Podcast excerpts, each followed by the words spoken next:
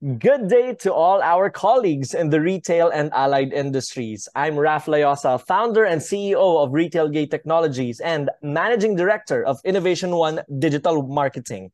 Welcome to another episode of the country's premier retail podcast. Let's talk retail.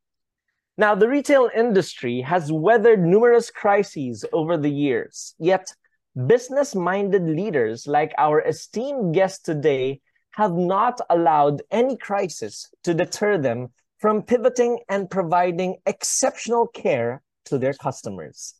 They have consistently met customer needs, making their lives easier. Now, this resilience underscores the significance of the retail sector. Now, before we delve into this innovative episode, I would like to kindly remind you to subscribe to the PRA YouTube channel or follow us on Spotify. By doing so, you will never miss an episode. Now, let's meet our guest. He is the co founder and chairman of Edamama, the Philippines' premier online to offline parenting platform.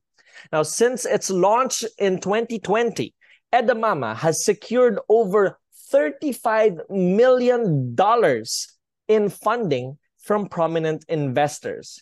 He also serves as an advisor to Creador, a, US, a $2 billion US private equity firm, and has previously overseen the growth of retail focused portfolio companies in Malaysia and the Philippines. Please give a warm welcome to Nishant D'Souza. Hi, Nishant. Hey, Raf. Great to be here. And uh, hello to all our guests. Hey, thank you. Thank you so much for your time, Nishant. I mean, I'm pretty sure you're busy what with this rapidly growing company of yours, Edamama. I mean, it's it's truly amazing.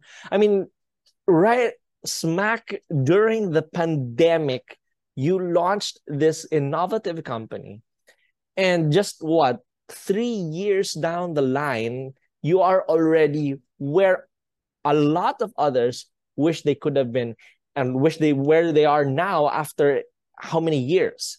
And perhaps before we get into the whole story of it, I want to really understand what was it like back in 2020 given of course the climate everything everyone was afraid. Businesses were were at the threat of of, of uh, closing down. People losing jobs we're all locked in. How did you find that inspiration that determination to actually start? And that's a big bold move i would say. Right in the middle of the pandemic what was it like and how did it happen? That's a great question raf. And uh, you know i think a lot of people uh, tell us that. It's like, wow, you started in the middle of the pandemic. Uh, you're so versatile. You were so quick to react. You know, e-commerce obviously uh, caught the tailwind of the pandemic, right? There was a big boom. Mm-hmm. And the truth be told is that, you know, clearly uh, my, my co-founder, Bella, and myself, uh, who happens to be my life partner as well as my business partner, uh, I mean, we, we are no crystal ball, right? We mm-hmm. didn't see a mm-hmm. pandemic coming. And uh, the the concept of Edamama and the platform was actually under development for probably about a year before we launched. And we launched mm-hmm. in May 2020, right at the, the heart of the ECQ. And so uh, I guess what we saw was, uh, or I guess what we anticipated was an opportunity that was uh, independent of the pandemic, right? Which was uh, the opportunity to help Filipinos across the country get access to quality, affordable goods and services in a very convenient way. So delivered uh, digital first, uh, but I think from from day one we always saw the offline opportunity. And and so uh, Bella actually was spending the most time uh, focused on developing the platform, the technology behind uh, Edamama. I had another job at the time in the retail space, which I can I can share more on. Uh, and we were set to launch in March 2020. So by that mm-hmm. point, uh, you know, I took a step back as well from my from my job. We saw a big opportunity. We said, hey, let's go all in on this. Uh, and then, as luck would have had it, the lockdowns hit, right? So uh, we had to push back our launch by a couple of months. Uh, you know, this was right, and uh, we're talking about now March 2020. Uh, you know, the the height of the first enhanced community quarantine here, right? ECQ. Mm-hmm Um, and there was a lot of uncertainty. So, uh, you know, we spent the first couple of months uh, just building the community. Uh, you know, we had already made a decision to to launch the business. Uh, we had uh, onboarded uh, the the founding team at that point. We had raised a small angel round. So for us, there was, you know, there's no turning back, right? We were still going to mm-hmm. give it a shot. And I guess two two aspects at play. One, we we saw the opportunity to actually help uh, Filipino moms and dads at a time when um, there was a lot of uncertainty, a lot of unpredictability. You know, I mean, back in in in March, April, May 2020, no one knew what was going on with the pandemic. There was certainly mm-hmm. no vaccine on the horizon. Uh, you know, people were dying, right? Especially older people, but mm-hmm. uh, and those with with uh, sort of a, a heightened uh, risks. But at the same time, we didn't really know what would be the long term effect on children, on babies, uh, expectant mothers, right? And so uh, we'd like to think that we were able to actually provide a service to parents around the country mm. to give them access to these uh, uh, authentic, reliable, uh, essential products, uh, right? Uh, whether it's day to day essentials or even items like fashion and, and accessories uh, without leaving their homes in a safe way, uh, the convenience of uh, having uh, uh, products dropped to their doorstep, uh, and then minimizing risks to themselves and to their families, right? Um, at the same time, of course, it was a really challenging operating environment. I mean, we had people we also had to look after, right, at the end of the day. Yes. So putting in very strict safety protocols, safety processes in our warehouse, uh, you know, business continuity plans. What if somebody got COVID? How would how would we operate, right? Given uh, others might also have to isolate.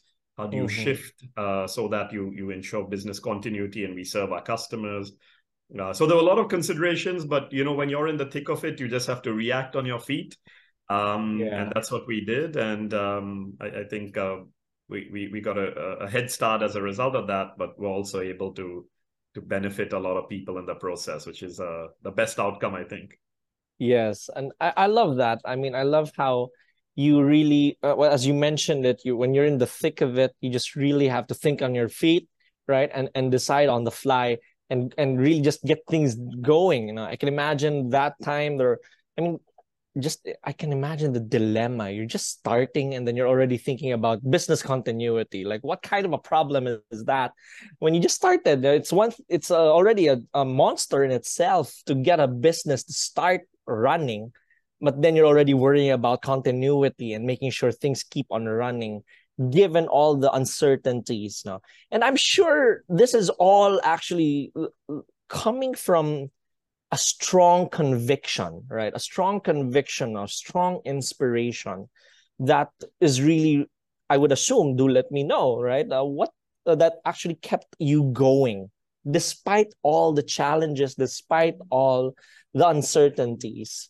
There must have been something that was really pushing you every day in the middle of that of the pandemic, despite all the challenges of course it, we never saw the pandemic coming. It was a challenge that we never saw in our business plans right? So what was that? Uh, what yeah, was that inspiration a, for you? Yeah that's a that's a great that's a great question raf. You know i mean it's uh, one to to reflect on right? Uh, I think number one is uh, obviously again the the opportunity for Edamama uh, was something that we we saw even before the pandemic uh, you know, we, we decided to take a digital first approach because we saw a gap in the e-commerce landscape here. Mm-hmm. Uh, you know, you had uh, sort of a lot of goods uh, being uh, sold online that, uh, you know, were fake, inauthentic. you know, it's very tough as a parent to find everything all in one place. you know, a, a reliable but um, still wide assortment of products at different price points and different categories. And so I, I think that thesis didn't change right during the pandemic. In fact the opportunity became even more urgent even mm. more important because a, a, lot of people couldn't shop offline you know and were too anxious to shop offline. Yes. So i think number one the the the vision and the motivation uh, behind providing trusted products and services to Filipinos uh, in an expanded way uh, continue to drive us number two, the mission got even more urgent as a digital first business mm-hmm. because again offline it was a lot tougher for people to to to step outside their house. There was very very stringent restrictions in terms of uh, you know how many how often you could step out how many people could shop at any given time. A lot of stores were shut down right um, and then number three is also i guess uh, being motivated by by serving uh, our customers right and and making an impact and making a difference in people's lives by providing this uh, this service um, uh, and a lot of essential products, right? Like uh, diapers, food and nutrition products, uh, bathing and grooming products, right? Which parents needed day to day for, the, of course, their babies, their kids, but also for their household, also for themselves. And then finally, also to our people, right? I mean, it wasn't just the two of us at that time, Bella and myself. We had recruited a small team uh, right? We we already had people's livelihoods uh, that uh, were dependent on us, right? And um, uh, so we said, look, we we owe it to the vision, the, the the opportunity we saw. We owe it to our customers. We owe it to our people to to give this a shot um, and and see where it goes, right? And and uh, uh, thankfully, we saw a lot of early traction after we mm. launched in in May 2020 on Mother's Day, May 2020. Perfect. And we were soon able to, by the end of that year, uh, get the first check for our institutional funding round, right? Which uh, then set us up to uh, to sort of expand further and build the business further. I love that, and and from what you were saying, I think you pretty much found yourself in the middle of the perfect storm that pretty much catapulted you to where you guys are now. Um, but I hope you don't mind. I'd love to really get to it now. That conviction seems very strong and and I love how you considered all different facets as you were going along. But what was that aha moment for you when you were just in the phase of conceptualizing Edamama before you got into the launch plans and operationalizing everything even before going to uh, to the investors right what was that aha moment that made you realize that this is an actual need. You did mention the need was already there. You already saw the need for it even before the yeah. pandemic came. The pandemic simply accelerated it, and, and you really found yourself in that perfect storm, uh, and where, from which you emerged the victor, right? But what was that aha moment before 2020 uh, that actually really brought you to yeah. what Edamama is today? Another another great question, Raf. I mean, look, the, at the end of the day, the inspiration behind Edamama is our two children. Uh, we've got uh, uh, uh two kids, a 10 year old girl, a five year old boy now, uh, right, who uh, were the inspiration behind uh, Edamama. Um, I guess the pain points we were solving were our, our own to start off with, right? We weren't dreaming up uh, something else, or we didn't have to do kind of like market research to find the gap in the market and things like that, right?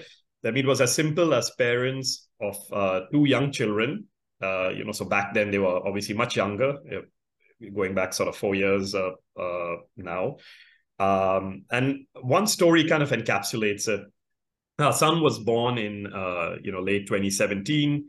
Uh, I guess back when our daughter was born in 2013, e-commerce wasn't as big, and I think maybe also Bella and myself are much younger. We weren't quite as deliberate uh, as parents in terms of sort of seeking out, um, you know, uh, different kind of goods and and uh, products for our for our for our kids, and doing a lot of thoughtful research behind that and things like that. Right, we got a lot as gifts and and. But with, with number two, we were, I think, a lot more present, a lot more thoughtful. Said, okay, look, we we were young and anxious first time round, you know, a little bit more seasoned parents second time round, and a lot more, uh, I think, uh, thoughtful about parenting. And so that's at that point when we started kind of like looking around, I think both online and offline, we saw that either products were, uh, you know, branded, uh, but, you know, tend to be imported, very expensive. Uh, you know, a lot of the average, uh, your average Filipino might not be able to to afford it. I mean, even uh, ourselves, uh, we, we found a lot of it very pricey, right? Even if you compare the same product to um, what you get in, in the US or Australia or wherever.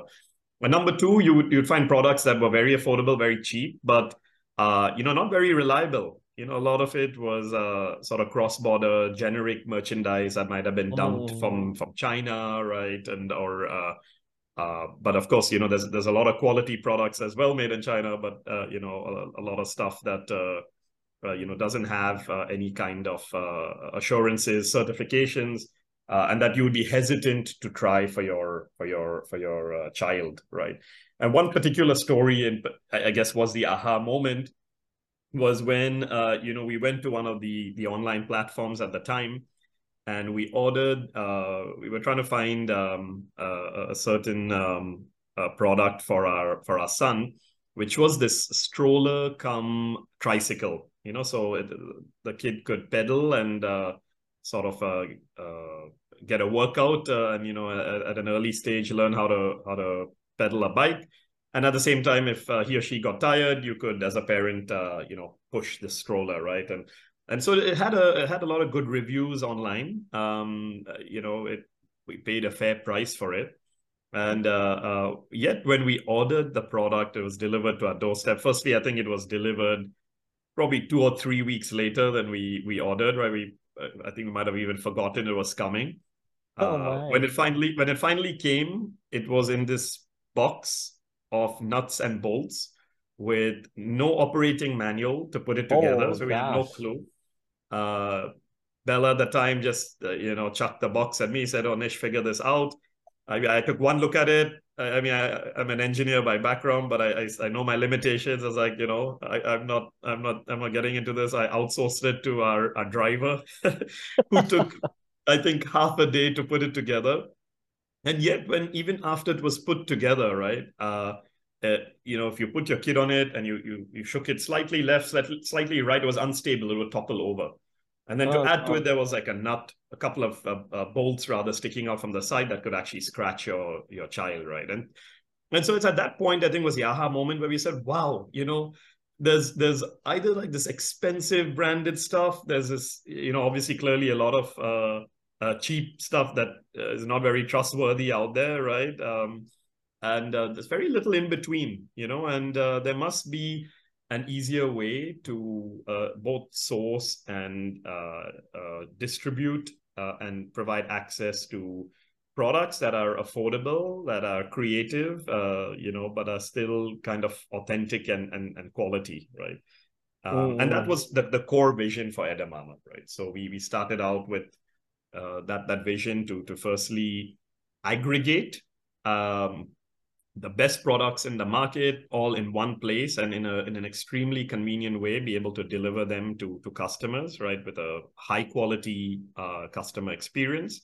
Um, and then the number two uh, understanding what was out there understanding where the gaps in the market were uh, both pricing and assortment wise and then looking to ourselves start bringing in and launching our own products right whether they were private label cross border brands to help plug those gaps for our customers, right? Mm. Um, and so that's really how Edamama uh, evolved. That was the aha moment, and uh, uh, here we are today. I love that. I mean that that is clearly an aha moment, and just like what they say, the the best ideas come from real real life problems that and pain points that you actually experience yourself. And i love it. While i was listening to you i was just thinking oh i can't find it. Might as well do it myself. I mean that's pretty much what it what it was. But i'm very curious now as i understand uh you relocated to the philippines around in 2012 right and of course we you found that gap. And just like uh, we we see these experience we, we see these gaps in the market or we even have our own pain points day to day. But i want to understand of course given your experience in, in other countries uh in, in in your past um in your past uh, work in your career what was it that you saw in the philippine market that made it worth that of course that risk right?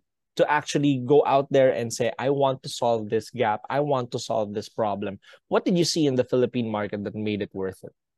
Yeah great. Another great question. I mean i guess you got to take a step back to why we are you know in the philippine market to start off with right? Mm-hmm. and uh, you know, clearly from from my accent, you can you can probably tell I'm not uh, Filipino, right? Uh, mm. But we've adopted the Philippines as home, as you mentioned. We've been here since uh, 2012. By the end of this year, it will be um, uh, 12 years, right? Mm-hmm. And uh, I, I, think what draw, you know, we moved. My my background was not an entrepreneur, was not even in tech, right, to start. I, I, was an engineer by trading. I went to business school in the U.S. Um, moved to becoming a uh, a project developer and uh, investor in the uh, in the power and energy space, right? So I spent a couple of years uh, developing and uh, financing power plants across Southeast Asia. Uh, you know, was briefly in Singapore and Vietnam for about a year and a half before moving to the Philippines completely by accident. Um, my my company asked me to.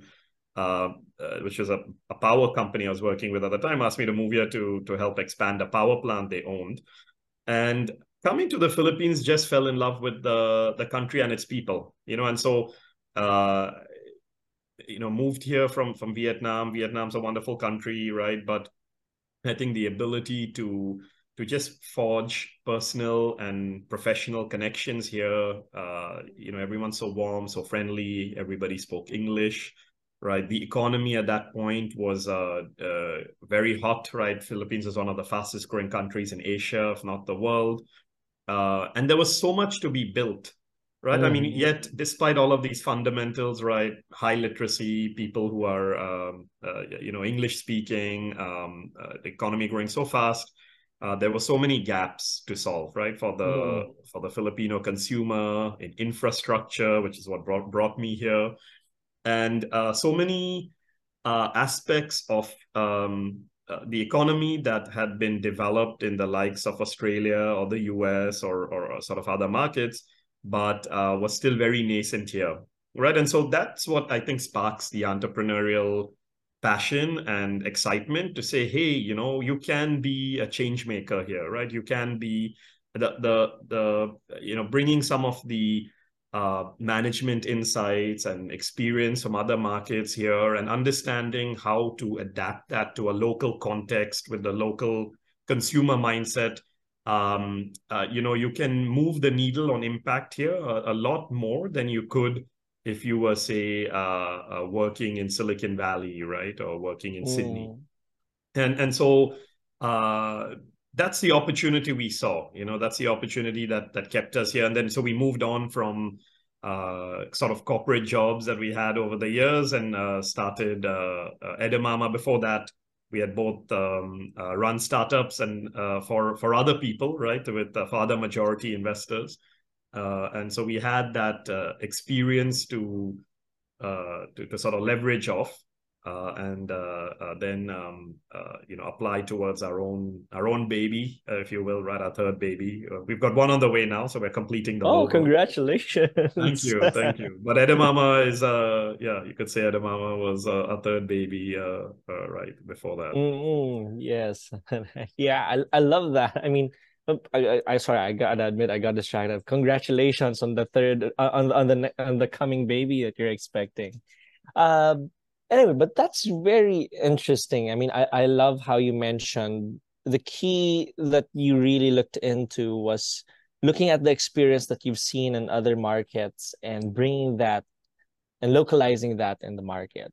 But I want to unpack that further. Right? That's actually, I'm sure there's a lot to be said about that.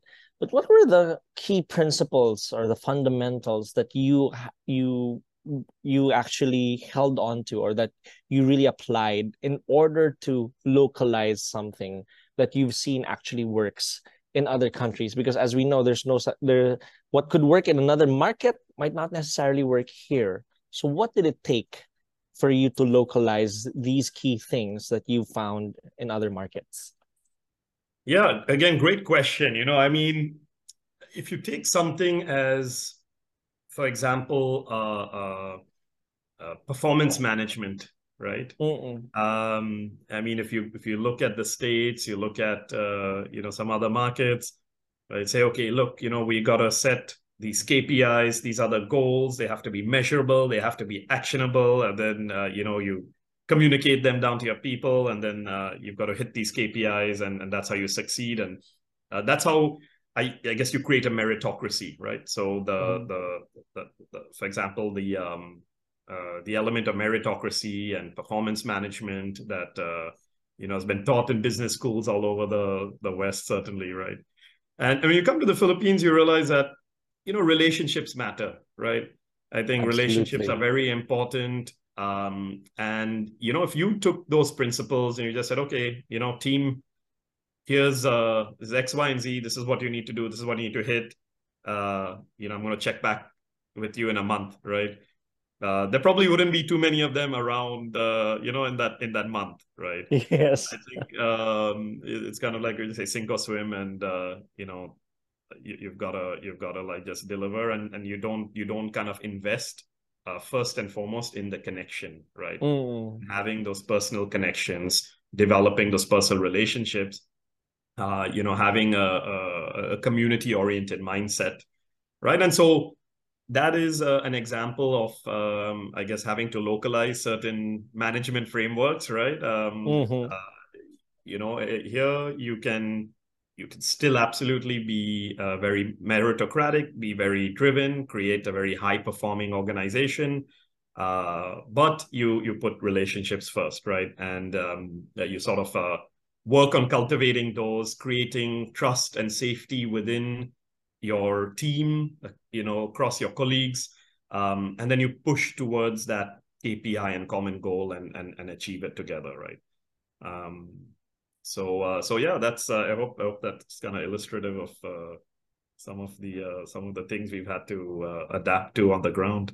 Yeah, I mean, I love that. I mean, I'm sure that's easier said than done, especially considering uh it's a completely different environment, different culture, different people, and most importantly, you were right smack in the middle of the pandemic. So I can imagine uh what it was like operationally on a day-to-day basis. But now looking at where we are now and where Edamama is, right? Edamama is, has now become the leading uh, e uh, the the leading parenting focused e-commerce platform in the Philippines.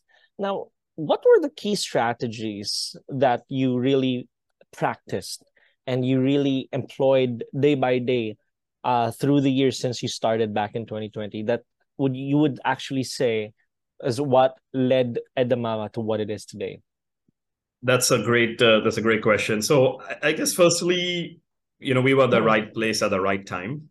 Uh, Mhm. uh, having said that, the pandemic has obviously receded over the last year or two. Uh, and, and e-commerce continues to grow very fast in this country, right? I mean, Mhm. uh, this year, Philippines will be the fastest e- growing e-commerce uh, market in the world. It, it probably was last year as well. Uh, 90% plus of uh, retail sales are still happening offline. So, uh, I mean, if you look at, at at some other markets, I mean, China certainly is probably you know 40% plus at this point, right? Um, a lot of our neighbors uh, in uh, Southeast Asia alone, likes of Singapore or Thailand, I mean, you're well into double double digits in terms of online retail penetration. So I think firstly, you know, pick a market that is underserved and that you see a lot of growth potential in, uh, which is which is what we did. Um, second, uh, you know, people talk about product market fit, right? Oh, you when you when you get something to market, there's a lot of traction early. You know, you've hit kind of product market fit. Uh, you have strong unit economics. But I, I think what Edamama had, which is a secret ingredient, is management market fit, right? And uh, Edamama, well, of course, we serve all parents, right? Um, at the end of the day, we we all know as uh, uh, Filipinos here, the the mama, uh, the, the the mom is the chief household decision maker. yes. Uh, you know, uh, and at the end of the day, that's that's kind of like our target market, right? Mhm. And at Edamama, I mean, I would say I'm uh, I'm a, a, a minority, right, in terms of being a, a male in management. Uh, uh, Bill always jokes that I'm, uh, you know, I'm one of the diversity hires, right? but um, you know, eighty percent of our, our management team is is women, Mhm. and uh, pretty much all in customer facing roles are moms. Mhm. So uh, you know, clearly Bella's a mom. She she handles that whole uh, part of the the portfolio of the business, uh, the customer facing side. Uh, you know, our head of uh, marketing is a mom, head of brand is a mom, a head of, of uh, business development is a mom who's getting all of the merchandise onto the platform, uh, head of customer experience is a mom, right? And so I think firstly that that gave us a, a very strong understanding of the cons- of the customer and understanding of uh, the market and, and consumer insights. And because many ways uh, you don't have to uh, uh, guess. There's no guesswork around what the customer needs and wants, right? You just think as a customer, and mm. you you therefore uh, execute, uh, you know, in line with how you think, right? So so that was one one aspect that worked very well for us. The next aspect, I think, is investing in community early. you know, building community early. This is a long term moat uh, right? So I, you know, even when we we we had the ECQ and we had to push back our launch date, we ended up for over two months running a campaign on Facebook called hashtag Happy at Home, where we just served as a I guess a companion to parents uh, during those early uncertain days of the pandemic. Uh, you know, we would host uh, talks with um, with doctors or or uh, sort of uh, moms, uh, experts on certain topics. You know, we had classes, we had, you know, even exercise related videos and activities. And, um, you know, so very early on started building this, this community of very engaged followers that uh, today is, is probably approaching half a million across our various social channels. And if you take into account our own database, right, over a million. And, you know, th- this creates a lot of network effects because you now have uh, customers that are uh, uh, sort of uh, talking to each other, right? There's word of mouth referrals. They're coming to Edamama not just to shop, but also to connect with each other, also for the content that we we generate, which is a lot of educational content. Uh, we've got uh, through our Discover feature on the app. Uh, through our connect feature on the app uh, you can connect with other uh, like-minded parents and moms we host um, chats with uh, with doctors, with uh, uh, celebrity mamas, right, and things like that, and other experts. And so this has created a lot of stickiness with the customer base and a lot of uh, loyalty to to Edamama as a platform uh, that uh, again has propelled us forward, right? and I guess the the next couple are are you know just being very obsessed about the customer, right? And just oh. customer obsession is probably a a term that's uh, I think was first popularized maybe by Amazon, but thrown out there a lot today. But uh, it, it, really is something that is uh, um, uh, you know worth obsessing over, right? Uh, and and so really keeping the focus on the customer at all times. If they have any issues with their delivery, trying to have that resolved in a speedy manner.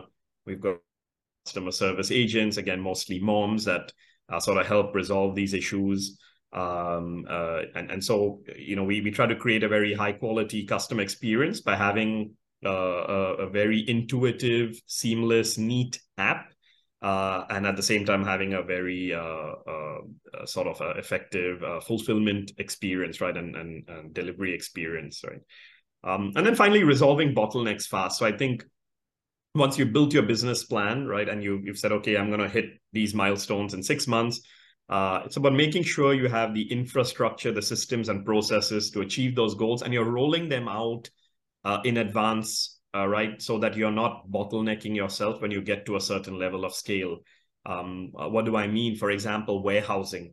You know, we started uh, with a 100 square meter room on the second level of a compound in uh, in, in Metro Manila uh, I mean, today we have a 6,000 square meter warehouse, uh, you know, and we're, we're already kind of like bumping up against the uh, capacity limits there, right? And uh, but making sure that you're you're expanding. I mean, in between, we had to we went from 100 to 200 to 400 to 2,000, and so continuing to ensure that you have this um, uh, this this runway ahead of you.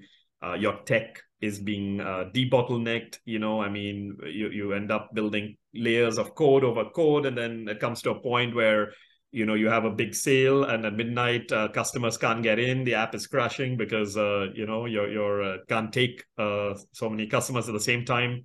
So you're going to take a step back and now kind of like refactor code and, and streamline your app. Uh, so so ensuring that you're you're continuing to kind of address these challenges as you scale is um, is critical. Um, And so, uh, yeah, right place, right time, management market fit, uh, investing in community early, obsessing over your customers, resolving bottlenecks fast. I love that. I mean, the way you said it essentially really, you said right place, right time, where to play, mention management market fit, essentially getting the right team, get the right places, uh, right people in the right places. And you said also investing in community, getting obsessed in the people, and uh, essentially agility in innovation and implementation. I love that. And that really shows us actually the heart that you have. I love how you mentioned actually that the people, the management are actually uh, moms and themselves. And I love how that actually shows the authenticity in that very principle of being obsessed with the customer, right? And now, of course, with these key strategies in place, from a management perspective, it's always uh, it, it could be sometimes too easy to talk about these things, but getting them consistently run on the ground all the way down through the as as you especially as you scale as you grow as you grow your organization as more and more people come in and join the organization how do you keep these strategies intact and the principles behind them to make sure that as you go through the process as you go through it day by day nothing would be sacrificed. How do you make sure of that? Yeah great uh, great question raf. Um, you know I, I think you do get to a point in your organizational evolution where you got to take a step back, right? And um, uh, sort of say, okay, have we got the right processes, the right foundation in place uh, to scale up fast uh, again, right? And I, I think, you know, you can go from zero to one pretty quickly, you know, you can go from one to 10 uh, again pretty quickly. But uh, when you start trying to go from okay 10 to 100 or like you know 100 to 1000 uh, there's very different challenges at play right and uh, it starts with um, you know multiple facets right i mean so one is people i think uh, you know you have to you have to constantly evaluate right? Uh, is the the the the team you have uh, from a zero to one for the zero to one phase the same team that will be able to scale with you when you go 1 to 10 10 to 100 i mean they may be awesome very loyal fantastic people right? But uh, it takes certain specialized more specialized skill sets very often mm. as you scale to to be able to to get to that next level right? And so i think uh, step by step like getting in that uh, uh, uh you know that specialized skill set right? Recruiting that specialized skill set often very uh, it's, faster than kind of like uh, building it from within making a lot of mistakes along the way burning a lot more money right than you you otherwise would. Um, so that's number one getting in the right the right people right to preserve that momentum that you were talking about right uh, two is is the um, making sure that the, the company is set up structurally to preserve those principles and and and generate success right? And so uh, you've you've got the right you can have the right people but they have to be in the right structure within the organization you know interplaying with the right stakeholders in the right reporting lines to kind of um, ensure efficiencies. Um, next having the right systems and processes right so documenting oh. documenting all of these aspects right putting in uh, service level agreements, right? SLAs uh, internally and externally, saying, okay, you know, uh, what does it mean by customer obsession? Okay, we will get, um, you know, a customer uh, his or her delivery within, uh, you know, X days if they live in the province, right? Or mm-hmm. uh, within X day if they live in in Metro Manila, right? I mean, we are really looking to try to to to do the majority of our deliveries uh, same day or next day uh, in the in the in the coming uh, in the coming months, right? And so uh, having these KPIs quantified uh, is is very important, right? And and then finally, when you have the right people, you know, sort of placed in the organization in in in the right structure with the right processes, the right systems to to facilitate interactions between those people and and uh, and customers of course outside of the organization the product of that is culture right and so uh, creating that culture of uh, high performance of customer obsession of uh, meritocracy um, and a fun at the end of the day, right? I mean, you want to look forward to to to coming to work. You you want to come to work in a setting that uh, you know uh, you don't have to deal with politics, and it's not a toxic environment, and it's fun for everyone to kind of uh, deliver these results together. Uh, that's uh, that, that's that's what we uh, live by. I love that. And now, what now that we're we're seeing where Edamama is, right? Um, and recently, especially, one of the the bold feats that we've seen from Edamama is that you've actually managed to shift from online to offline. I mean, I love that because normally what you'd expect it's the other way around right? Offline to online or offline uh, uh, especially with the pandemic uh, a lot of our offline retailers found themselves having to shift very rapidly actually to online. And of course that's an operational nightmare in and of itself. But the other way around how exactly were you able to do that? And what really spurred that for you when you already have a strong growth of business online? And i love that you mentioned you're already get gearing up for next date or same day delivery. That's amazing. But then now you're moving from online to offline. What spurred that and what did it take for you to take that big bold shift as well? Yeah so so raf i think uh, Edamama from day one was always conceptualized as an online to offline play. We, I would say, e-commerce was the entry strategy because it was a, a, clear gap that we saw uh, in the mm-hmm. market, and we wanted to plug. And we we thought starting off online gives you tremendous reach, right? I mean, without having to open stores all over the country, uh, you could service uh, customers from, uh, you know, uh, Ilagan in the north to Iligan in the south and everywhere in between, right, from our uh, sort of centrally located warehouse uh, here in Metro Manila. And of course, as we scale, we can see if it makes sense to open more warehouses. so, so I think from day one, though, we we said, okay, e-commerce is a great entry strategy. It gives you nationwide impact, brand awareness, community building at scale early on but at the end of the day, I think you know my background had been retail before Edamama. Uh, I was the country head of Mister DIY, uh, which is one of the mm. largest home improvement retailers in Asia.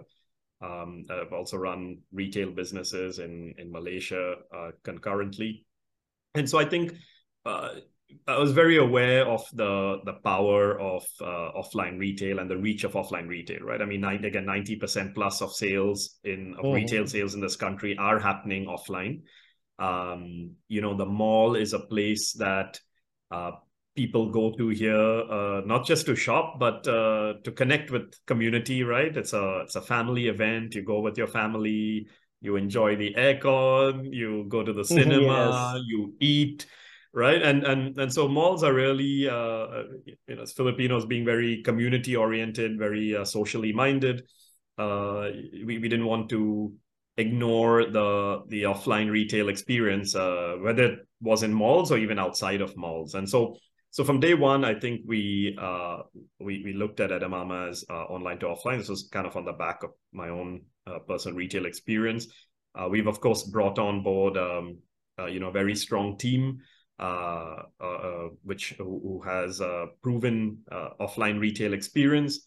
Um, at the same time, there are a lot of commonalities, right? I mean, when you talk about warehousing, the, the inventory management, you know even the creative side of uh, marketing and so on i mean there's a lot of functions that are uh, and even even dealing with our suppliers right so there's a lot of functions that are shared that can be shared at the back end mm-hmm. whereas on the front end of course uh, we are now opening offline storefronts. We're capturing, uh, you know, a, a, share now of that 90% plus of, of uh, sales that happens offline.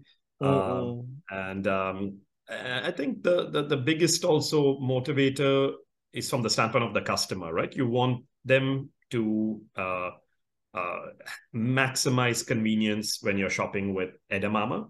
And so for us, it's not a question of being either online or offline it's a question of serving our customer wherever they are. So whether they are, it's the end of a day, it's 10 p.m., you know, it's a long day, they're in for some retail therapy, they want to get on their the mobile app and, and pick up uh, some essentials for the household or a, or a gift for their child or their uh, uh, sort of uh, uh, friend's uh, birthday. uh, or they're in the mall on a weekend, uh, right? And they're with their family and they're shopping and uh, socializing. So I think uh, sort of creating that omni-channel, seamless online to offline experience, maximizing convenience for the customer was was key from from day one. Um, and uh, so we're very much focused on the offline rollout of our stores uh, over the next couple of years. Yes, I mean that really encapsulates perfectly what it means to be obsessed with the customer. Like what you said, it's not about what channel online or offline, but ultimately it's about being available, being there for the customer. So now that uh, where this is where Edamama is, what's next for Edamama, Nishant? Yeah, so uh, as mentioned, where you know, as you as you pointed out, Raf, we are going offline. You know, we've opened uh, three stores so far. Uh, so we have a store in uh, a small pop up kiosk in Glorietta in Makati. Uh, we have a, a, larger scale, full scale pop up store in SM South Mall uh, in Las Piñas. we just opened our first fixed store at Robinson's Magnolia uh, and we'll be opening uh, more stores over the next couple of months, right? Uh, starting with Robinson's Manila next month, um, and then many more down the line. And so, so offline is um, is one that is a, a, big priority for us over the next couple of years. Uh, the other is scaling our own uh, private label and and cross border brands. Uh, you know, uh, Edamama's private label brand is Bean. Uh, we started out with a big focus on fashion, uh, you know, uh, fashion for babies, for kids. Again, an area we saw a gap in the market. Um, and, you know, we, we do exclusive collaborations with up and coming Filipino artists to create designs that are one of you know collect item collections uh, that you you uh, we typically don't do another runoff with a lot of Filipino themes, uh, right? Um, and then there's many other kind of styles as well that we that we have under that umbrella. Uh, and then now we're looking at at other uh, you know other categories of, of private label and uh, uh, border brands as well. Where again where we see gaps in the market, either in assortment or pricing. Uh, we are, we've also launched um, the biggest brand in Australia called Anko, which oh. is the oh. house brand of Kmart Australia. So they've they've launched uh, in the Philippines with Edamama as their authorized distributor. Uh, and uh, they are available in, in many other categories. So they have uh, amazing wooden toys. So uh, focused on our uh, sort of theme of sustainability and well at, at, affordable prices, right? Uh, they've got uh, amazing gear uh, for for babies, whether it's uh, strollers or porta cots or bassinets or high chairs, uh, you know, uh, training potties and things like that.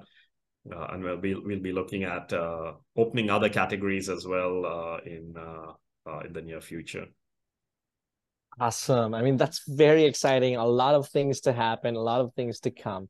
But now where Edamama is going towards, right? Let's just take a quick pause right now, and I wanna hear from you, Nishant, speaking to fellow startup founders, actually like myself, right? And also other aspiring startup founders, other CEOs. What would be your message for them? And how can the likes of us find ourselves, right, um, following your footsteps and, into building Edamama to the success that it is today? So, so Rafa, yeah, I think it starts with the first question. Uh, do you want to be a startup founder? so oh, that is a big question. that, that's a big question. I mean, you're you're a founder. You, you, know, we both know firsthand, right? This is uh, not an easy journey, right? Easy. I mean, creating impact, creating uh, something uh, out of nothing, basically, right? Is uh, uh, is is uh, it's, it's tremendously fulfilling, but at the same time tremendously challenging, right? And you've got to leave a lot of the typical safety net behind.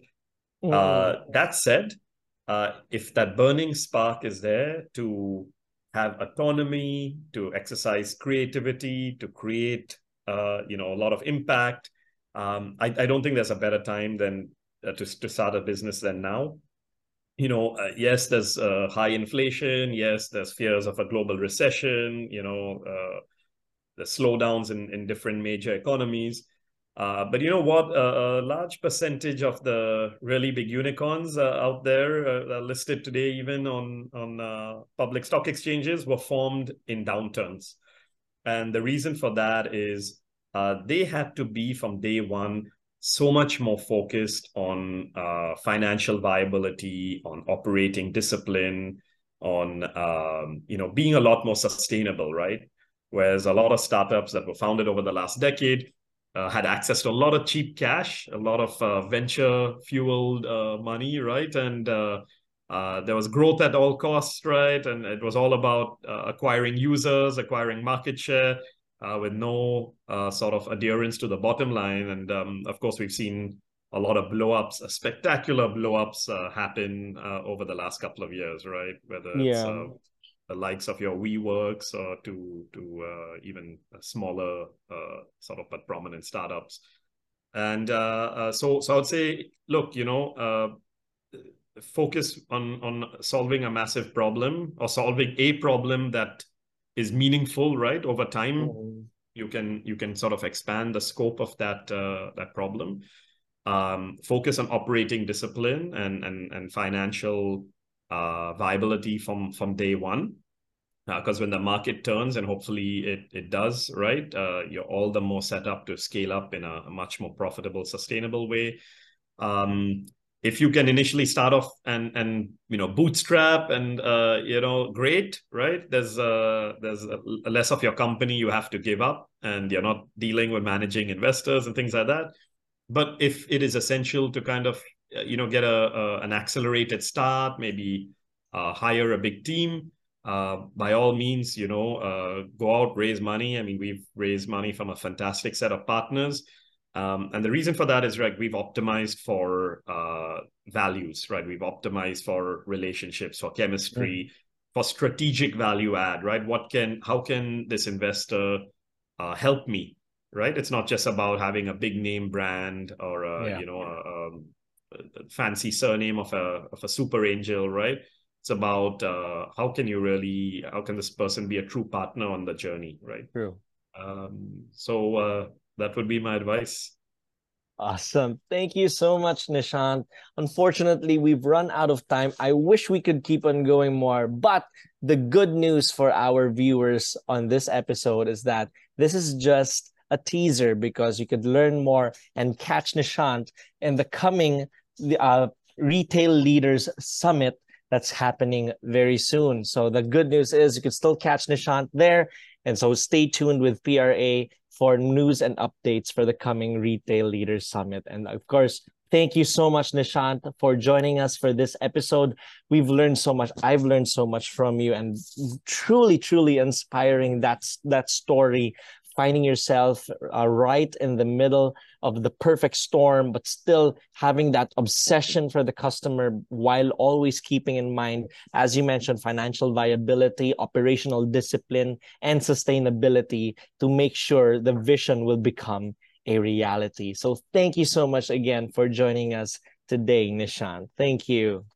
Um, Thanks so much for having me, Raf, and uh, look forward to seeing you at, uh, at the next uh, PRA Summit. Uh, so take care, everyone. Great to be here. Yes. Awesome. Thank you again, Nishant. Again, you can catch Nishant at the coming Retail Leaders Summit. Now, this episode has been truly, truly refreshing and inspiring. And I'm sure I'm not the only one who captured very powerful insights from this conversation. And it's a great and vital reminder for aspiring business leaders out there that embracing change and innovation through pivoting is truly a viable path and of course, the key is sustainability along the way. Now, never fear, of course, the prospect of creating something new out of nothing, just like what Nishant did, and truly exploring uncharted territory. Always bear in mind that in every setback, there lies the opportunity for a remarkable comeback. So that concludes our episode of Let's Talk Retail. We sincerely hope that each one of you has gleaned valuable takeaways that can be applied to your respective businesses, regardless of the size. Please remember to show your support by liking and subscribing to PRA's YouTube channel and following our Spotify account. Again, I'm Raf Layosa, founder and CEO of RetailGate Technologies and managing director of Innovation One Digital Marketing. We'll catch you in the next episode of Let's Talk Retail. Until then, let's continue to build meaningful relationships. See you then.